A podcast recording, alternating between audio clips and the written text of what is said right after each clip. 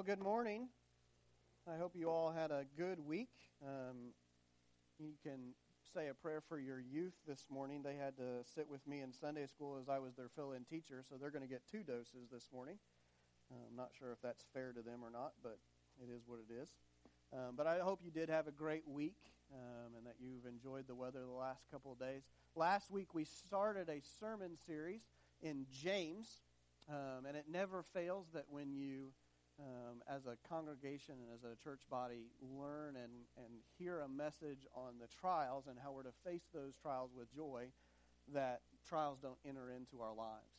Um, and those things don't sometimes come to a head that week um, after you hear that. And so I know that for some of you, this week has been a difficult one. I know that for some of you, that uh, trials have come into your life. That you've been dealing with some things that have been difficult. For some of you, those trials have been long and ongoing, um, but for whatever reason, this week they came to um, a different level.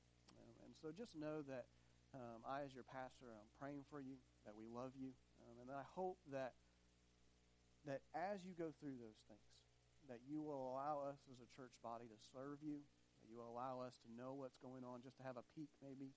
I know that means making yourself vulnerable. But we desire to walk alongside you, to pray for you, um, and to go through those things with you so that you don't have to do it alone. Um, so I just wanted to start with that. Um, this week we're going to be looking at James chapter 1. We're going to be doing 19, um, verse 19 through the end of the chapter there, so verse 27. So you can go ahead and start turning there. Um, as I did last week, I want to give you a little bit about the context of the book to better help us to grasp what's being taught here. Last week, we looked particularly at the author um, and the audience of the book. And of course, the author being James, the half brother of Jesus, who would go on to be the pillar of the church in Jerusalem. And then the audience, who were predominantly Jewish Christians who were serving in the early church. Remember that this book was written between 10, maybe 20 years after the crucifixion of Christ. So they were still learning how to unfold all that Christ had given them and apply it to their life. But this morning I want to look more at a historical view of what the book how the book has been processed in the past, how people have interpreted this book and looked at it. Throughout history, the book has often been misused or misunderstood. In fact, for most of its early existence, the book was on the edge of whether it was going to be included in Scripture or not. And the large reason for that is because if taken out of context or read inappropriately, the book very easily could be twisted or misconstrued for supporting a gospel that says that your faith or your salvation is based on your works. That you can somehow earn that salvation which saves. And so many people have looked on this book with a little bit of skepticism because of that. In fact, Martin Luther, who was the father of the Protestant Reformation, would call this book a the epistle of straw or the letter of straw because he so adamantly believed in that your salvation was by was by grace through faith. Um, and he held so fastly to that that he at times looked at James and saw a different gospel, and so at times he dismissed the book. But if we study the book closely and we allow the Holy Spirit to help us to divide the scripture rightly, what we begin to see in James is not at all a book that is promoting the salva- salvation somehow based on your works, somehow based on you being good enough, but rather what we see is a book that is helping us to understand that if we have been transformed, if the gospel has changed who we are and we are now a new person, that there should be a reflection of that in how we act and what we do. Whereas Romans looks at our new relationship with God and our new standing with God in light of the gospel, James instead looks at our relationship with others and our witness in a lost and broken world in light of what has happened to us as believers. And so I hope that this morning and as we go through this book that you won't get confused about what James is saying. James is not saying that if you're not doing these things that you won't be saved because you haven't earned it. Rather, James is saying if you're not doing these things, if you're not acting, if this isn't evidence in your life, then you must question whether you have been saved by grace. Because if you've been saved by grace, then there will be fruit in your life that bears witness to that. Um, and so that's a little bit more about the context of this book, and especially I think it helps us to understand this morning as we begin to dive into more what James says about how our actions are transformed, not just um, our hearts, um, but that that goes even farther than that. So hopefully by now you found James chapter 1, verse 19. If you would stand to honor the reading of God's word, we will begin there, like I said, in verse 19. It says this Know this, my beloved brothers. Let every person be quick to hear, slow to speak, slow to anger. For the anger of man does not produce the righteousness of God. Therefore, put away all filthiness and rampant wickedness, and receive with meekness the implanted word, which is able to save your souls. But be doers of the word, and not hearers only, deceiving yourselves. For if anyone is a hearer of the word and not a doer, he is like a man who looks intently at his natural face in a mirror. For he looks at himself and goes away and at once forgets what he was like. But the one who looks into the perfect law, the law of liberty, and perseveres, being no hearer who forgets, but a doer who acts, he will be blessed in his doing. If anyone thinks he is religious and does not bridle his tongue, but, desert, but deceives his heart, this person's religion is worthless. Religion that is pure and undefiled before God the Father is this to visit orphans and widows in their affliction and to keep oneself unstained from the world. Let's pray.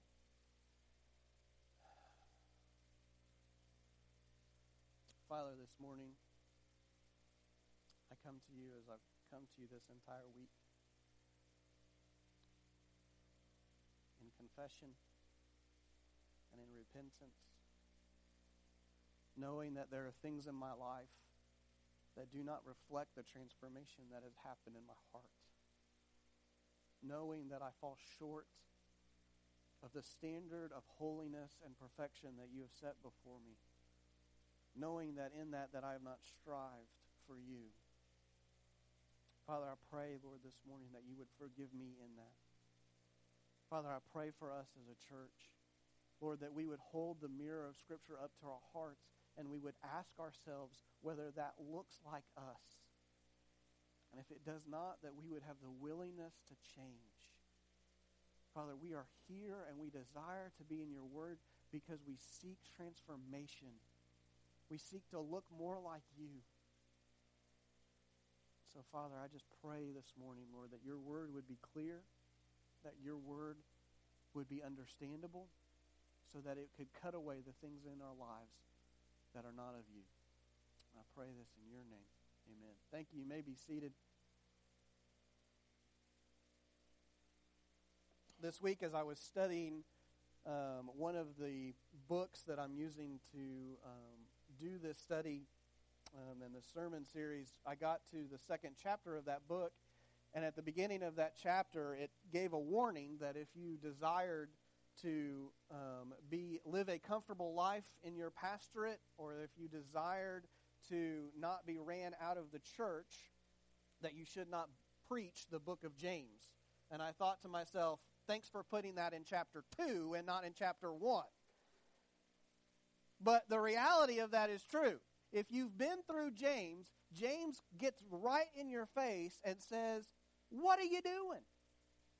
And he gets right in your face and he begins to poke on your chest a little bit and saying, You call yourself a believer, but you don't act like it. You call yourself a Christian, but are you a disciple? Are you a follower of him? And I know for me this week that God has been convicting me, that he's been pointing to things in my life and saying, Is that what I told you to do? And so I've gotten my can kicked around the yard a little bit this week. So, welcome to the party.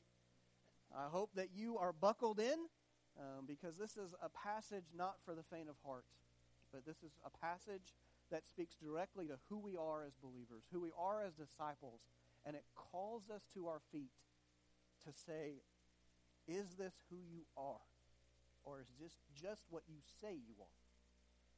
So, we're going to look through this passage together And I'll remind you that the sermon series this week, or this over the next couple weeks, is about faith that works, about faith that transforms us. So the question that's going to drive us this week as we go through this passage is how does the word transform our actions?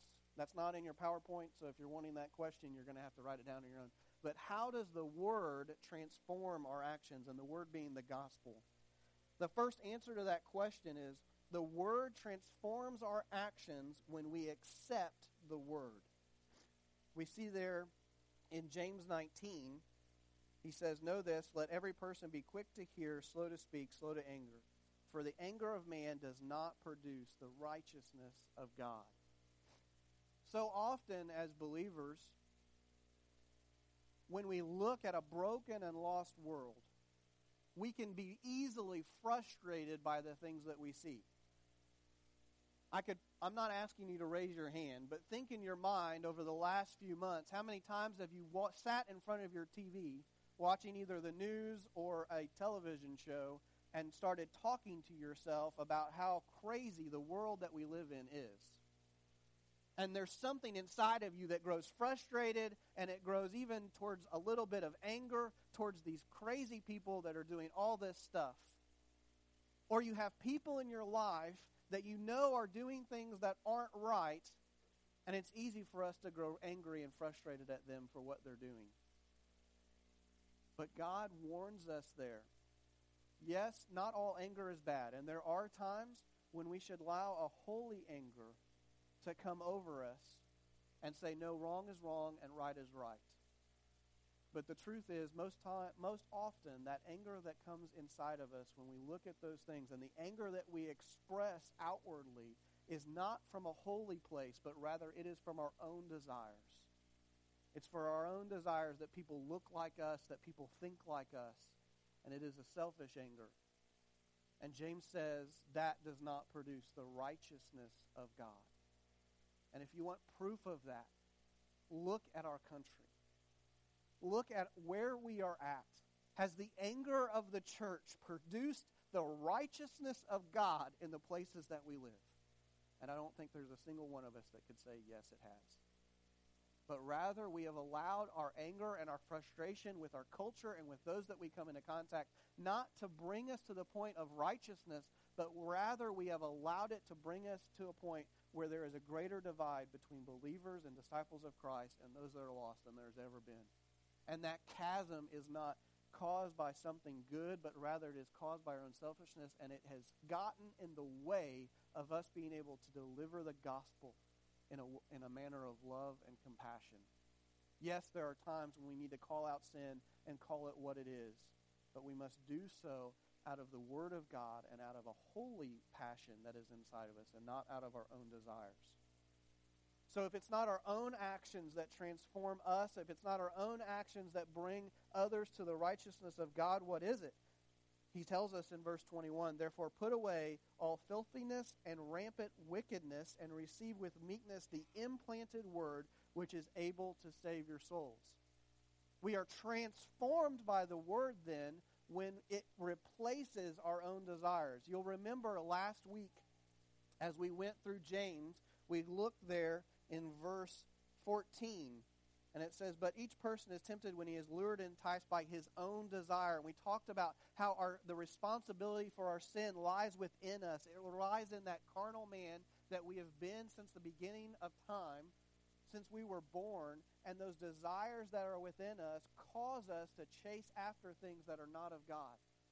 And James says here, farther down, those desires must be replaced by the implanted Word of God. It is when we desire the Word of God, when we make it part of who we are, that it drives us to be different from the rest of the world. It drives us to pursue those holy things of God that He has called us to, to love like no one else can love, to forgive those that do not have forgiveness in their own hearts and do not, in our minds, deserve it. To go to the ends of the earth and to share the gospel with those that have no other way of hearing it. It is only when the word is part of who we are, when it is ingrained in us, that that happens. That is why memorization of Scripture is so important. And I, as your pastor, must be ad- admit in front of you that that has not been a passion of my heart. I love the Word, I study the Word, but I have a hard time memorizing. And because I have a hard time memorizing, I say, oh, it's okay. I don't need to worry about that very often. But the truth is, is that memorization and that putting of the Word into your heart and ingraining it into who you are is what transforms you and replaces those desires. And his audience would have understand this. Turn with me to James 31, 31 real quick. I want you to see something that I found I knew, but I found Jeremiah 31, sorry. It's even up there in the PowerPoint, and I can't read straight. Jeremiah 31, 31. I want you to see with me something that his audience would have understood. Remember, his audience are early Jews. They're Christians, but their history, their culture is rooted in the Old Testament. Keep in mind the implant, that phrase, implanted word. Jeremiah 31 31. Behold, the days are coming, declares the Lord, when I will make a new covenant with the house of Israel and the house of Judah. And we would learn, he's speaking here to Jews, but we would learn later this new covenant is for all of us.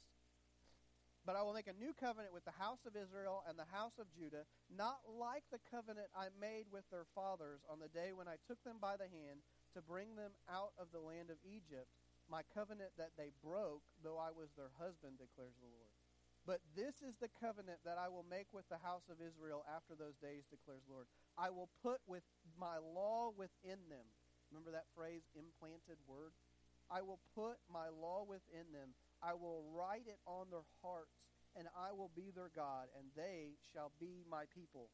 No longer shall each one teach his neighbor and his brother, saying, Know the Lord, for they shall all know me. For the, from the least of them to the greatest, declares the Lord. For I will forgive their iniquity, and I will remember their sin no more. Did you see that there? That it was always the plan of God that when the new covenant came, when he instituted it through the blood of Jesus Christ and bought you, that his desire was to put his word, to put his law into your heart that it may be what produced in you a change and a transformation that led to the works of God being coming through you. These works do not earn your salvation, but rather they are a result of the Spirit living inside of you. To get off on a side note, just really quickly. Also, in there, when it talks about that brothers won't teach brothers, what he is talking about there is the Levitical system of the priesthood that was set up in that time, where for most people in the nation of Israel and the nation of Judah, what they knew about the Old Testament, what they knew about the law, was not any uh, innate thing inside of them, but it was rather what the what their brothers, what the Levites had taught them. They weren't able to read it on their own, but they had to trust upon someone else to tell them, Thus saith the Lord. And God says in the new covenant, which we experience now in our day, that no longer do you need to trust on me. No longer do you need to trust on a teacher to say, Thus saith the Lord. But rather, the word has been put in your heart, the word has been put in your spirit. And you can know him on a deeper, grander level than you could ever imagine. And that is what changes us. It's that relationship, that knowing that drives us forward, that pushes us to desire Him more and more every day.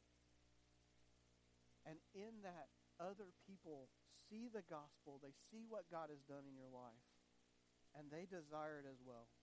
So, how does the word transform our actions? The word transforms our actions when it is implanted in us and we accept it with meekness and humbleness, knowing that it is all that we need and it is everything that we should desire. The second way that the word transforms us is the word transforms us when we do the word. James goes on there in verse 22 but be doers of the word and not hearers only, deceiving yourselves. And then he goes on to a very famous passage. For if anyone is a hearer of the word and not a doer, he is like a man who looks intently at his natural face in the mirror. For he looks at himself and goes away at once and forgets what he was like. I was talking with our youth this morning, and we had something similar come up in our discussion. And so, if they will forgive me, I'm going to talk a little bit about that again. They're going to get a double dose of it here. But it is not enough, James says, that we gain knowledge, that we just hear the word and then let it go out. We live in a culture, and the youth put this very much better than I could have, but we live in a culture where Google is now a verb. Google it. You don't know the answer to something? Google it. I use it as a verb. My wife will tell you that's one of the first things that she learned about. We would be talking about something, and I would go, let's Google it. Like, why are we sitting here debating this? Like, let's just look it up. God cre- let man create the internet for a reason. Like, let's use it. And so we would do that, but we talked about how, as a culture, we have become obsessed with the gaining of knowledge. We love the internet because it will tell us anything we want to know about. But let's face it, most of that knowledge is worthless. Like it doesn't change who we are. It doesn't change anything. I want to know who had the best batting average with runners in scoring position when you were down by two, and I can figure that out. I can, it takes me like 30 seconds to find that information. But what does it change my life? But we are obsessed with knowledge, and that, that obsession has creeped into the church. We have more Bible studies, we have more translations of the Bible, we have more apps than any man could ever imagine so that we can gain knowledge of the Word of God. We all have our favorite teachers, and none of those things are bad. But the problem is, is that we have studied and we have gained knowledge, and we come to Sunday mornings and gain knowledge, but it never affects us. It never changes us. We go we come on Sunday morning, we come on Wednesday night, we do our Bible studies daily, but then we go out into the world and you could never tell what we learned about. I asked the youth, we were studying a passage in Acts. I said, "What was what was the first sermon series? What was the main passage of the first sermon series that we did?" And youth, I'm not trying to embarrass you because if I asked the congregation, they wouldn't know either. But I asked them, what's the, what's the passage that I used in that first series? And they all kind of were like, kind of guessing, and they were getting fairly close. And finally, I looked at them and I said, Do you realize that passage that I used as the main part of the first sermon series I did here is the same passage we're learning about in Sunday school this morning? And they all went, You're right. But adults, most of you wouldn't have remembered it either. We don't allow it to transform us. We just walk out and we can't remember any of it. But like I told the youth, what a shame because the reason that we gather here, the main thing that comes from preaching of the word is not so I can hear myself talk, not so you can check off a box and say, I went to church. Because trust me, I can hear myself talk any moment of any day. My wife will tell you. Okay? But rather it is so that the Word would transform us. We come to worship, we come to fellowship, but primarily we come to hear the Word so it might change us. And if that is not what is happening, then we must look in the mirror and say, Who am I?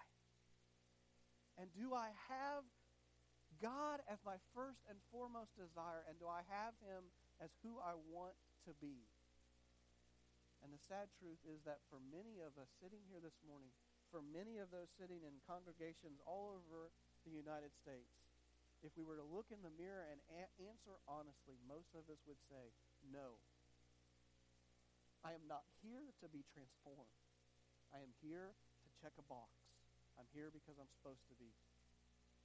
We are here to be changed, to look different, to hear the Word of God and allow it to do something in us that nothing else can. Matthew 5, I said Matthew that time, right? Matthew 5, 20 through, 24 through 27, Jesus puts it a different way. You can look over there if you want, or you can just listen, but there it's a parable that most of us have heard. Most of us probably could even give maybe not an exact quote, but probably pretty close. Matthew 5 24 through 27. Jesus is doing the Sermon on the Mount. And he says there in 524 through 27. Uh, let me find it, sorry. That is not the right passage. Let me tell you what the right passage is. It's um, the passage there, though, is where Jesus looks at his disciples and he says, The man who hears my word and then does it is like a man who builds his house upon the rock. And then the wind and the, and the waters came and the house stood because it was built on the rock. But the man who hears my word and does not do it is like a foolish man who built his house on the sand and laid the foundation on the sand. And when the waters rose and the winds came, the house came down and it crashed. When we examine ourselves in the mirror and ask ourselves those deep questions about what we desire and what we care about, and then see in the Word of God what those things should be. If we do nothing, we are like the foolish man. We are fools ourselves. Because we have heard the word of God and then chosen to ignore it. The third point here, after Jesus or after James says we must do the word, then he goes on and he gives us examples We are transformed by the word when we hear it and accept it. We are transformed by the word when we do the word, and we are transformed by the word when we share the word. And he gives us three examples here. He says, first, we an example of us being transformed by the word, by being doers of the word, is our tongues. And we're not going to camp out here long because he spends a whole huge passage later on on the tongue. But he says there in verse 26, if any one of you if anyone thinks he is religious and does not bridle his tongue but deceives his heart, this person's religion is worthless. What comes out of your mouth should be a reflection of what is in your heart. And that includes the things that do not come out of your mouth. I think for me, that has been what is convicting about this this week. It's not so much what comes out of my mouth. The things that come out of my mouth, for the most part, aren't the problem. It's the things that don't come out of my mouth when they should that are the problem. It's when I don't share the gospel in that moment that I know I need to. It's when I don't give that word of encouragement to that brother and sister. It's when I don't offer up a prayer for them. Those things are just a big sign. Those things that don't come out of your mouth are just as big a sign as what is important to you in here as the things that do come out. And so James reminds us that our tongue is a vital component in this transformation process. He goes on and gives us another example. He says, not only is your tongue part of it, but there in verse 27, religion that is pure and undefiled before God the Father is this to visit orphans and widows in their affliction. We are to care for others, specifically to care for those that are less fortunate or those that are experiencing trials in their life do we have the heart to see those that are hurting and to reach out to them in their time of need and provide something for them? The gospel is mostly concerned, yes, with our hearts and our standing before the Lord, but the gospel is also one that is concerned with the, the needs of people here. We look at the life of Christ, and you cannot help but notice that he spoke not only to their spiritual condition, but he reached out and touched their lives physically. He healed their ailments. He met them where they were, and that opened the door for him to talk about the kingdom of God. My hope is, is that as we continue to grow as a church and continue to mature, and I mature in my own life, that we would seek those out and I'm hoping in the fall even that we'll be able to do what to celebrate Orphan Care Sunday and to look for ways that we as a congregation can meet the needs of those that do not have an earthly father and mother. And that's going to take a lot of different pictures. For some of us, that means helping financially. For some of us, that means helping with respite care, which we'll talk about later. Some of you know what that is. For some of you, that for very few of you, that may even mean opening your home. But that should be a reflection of who we are, how we look for those needs, and how we address them. And then lastly, as an example there, he says, and to keep oneself unstained from the world. The image there is one, is that white robe that we're given and that we find ways to separate ourselves from the things that might stain it. And we all have that pair of clothes that it's like those are our special clothes. We walk gingerly around everything to make sure we don't get anything on them. The idea here is not that we separate completely from the world. It's not that we don't we're not part of it. But the idea is that we separate ourselves from the worldly pursuits that so often overtake us. We are part of this world. We should not go to some communion and build walls up around this place and only live inside of it. We must go out. We must meet people where they're at. We must address sin and call it what it is and call people to repentance and the gospel. But we must be very careful that we do not allow worldly pursuits, what the world says is important, to override that which what God says is important. We must not allow our bank accounts to control who we are. We talked about this with the youth this morning. We must not allow our possessions to own us rather than for us to own our possessions. All of these are ways and things that we show that we have been transformed by the Spirit, that we've been transformed by the Word. And if these are not part of who you are, then you must question what has happened in your life. And this leads us to the conclusion. Leads us to two questions that we must ask this morning in light of what we've been told. First question Are you being transformed? Can you see in your life how God is using His Word and using His people to change who you are? Salvation, we've talked about this. Salvation, yes, is a moment when you said to the Lord, Please forgive me. I repent of my sins and I make you Lord of my life. But salvation is also a process that we walk through as God continually makes us look more like Him, as He matures us in the faith. So, as James says, we will lack nothing. Is that happening in your life? Are you allowing it to take place? Or when you look back two years, five years, ten years, you say, you know what, my walk is pretty much the same as it was then. And God, I don't see how God has brought me forward since. It should be a deepening relationship. It should be a transforming relationship where you look more like him. Second question is is your is God your desire? We talked about this. I talked about this in my newsletter a little bit this week. But if God is not your desire, if he is not what you are passionate about and what you want to pursue, then you will never understand what it means to count trials as joy. You will never understand what it means to have that changing relationship that where his word drives you to do what you do. And so you must ask yourself at the very beginning of all of this, is he my desire? Or is it my job? Is it my family? Is it my spouse? Is it my bank account? Or is it him?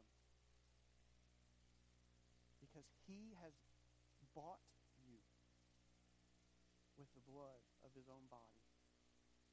And he demands of you everything because he has given you that which you could not earn on your own, and because he knows that he is what is best for you. He desires you, but do you desire him? I don't know where you're at this morning. I don't know what God's doing in your life.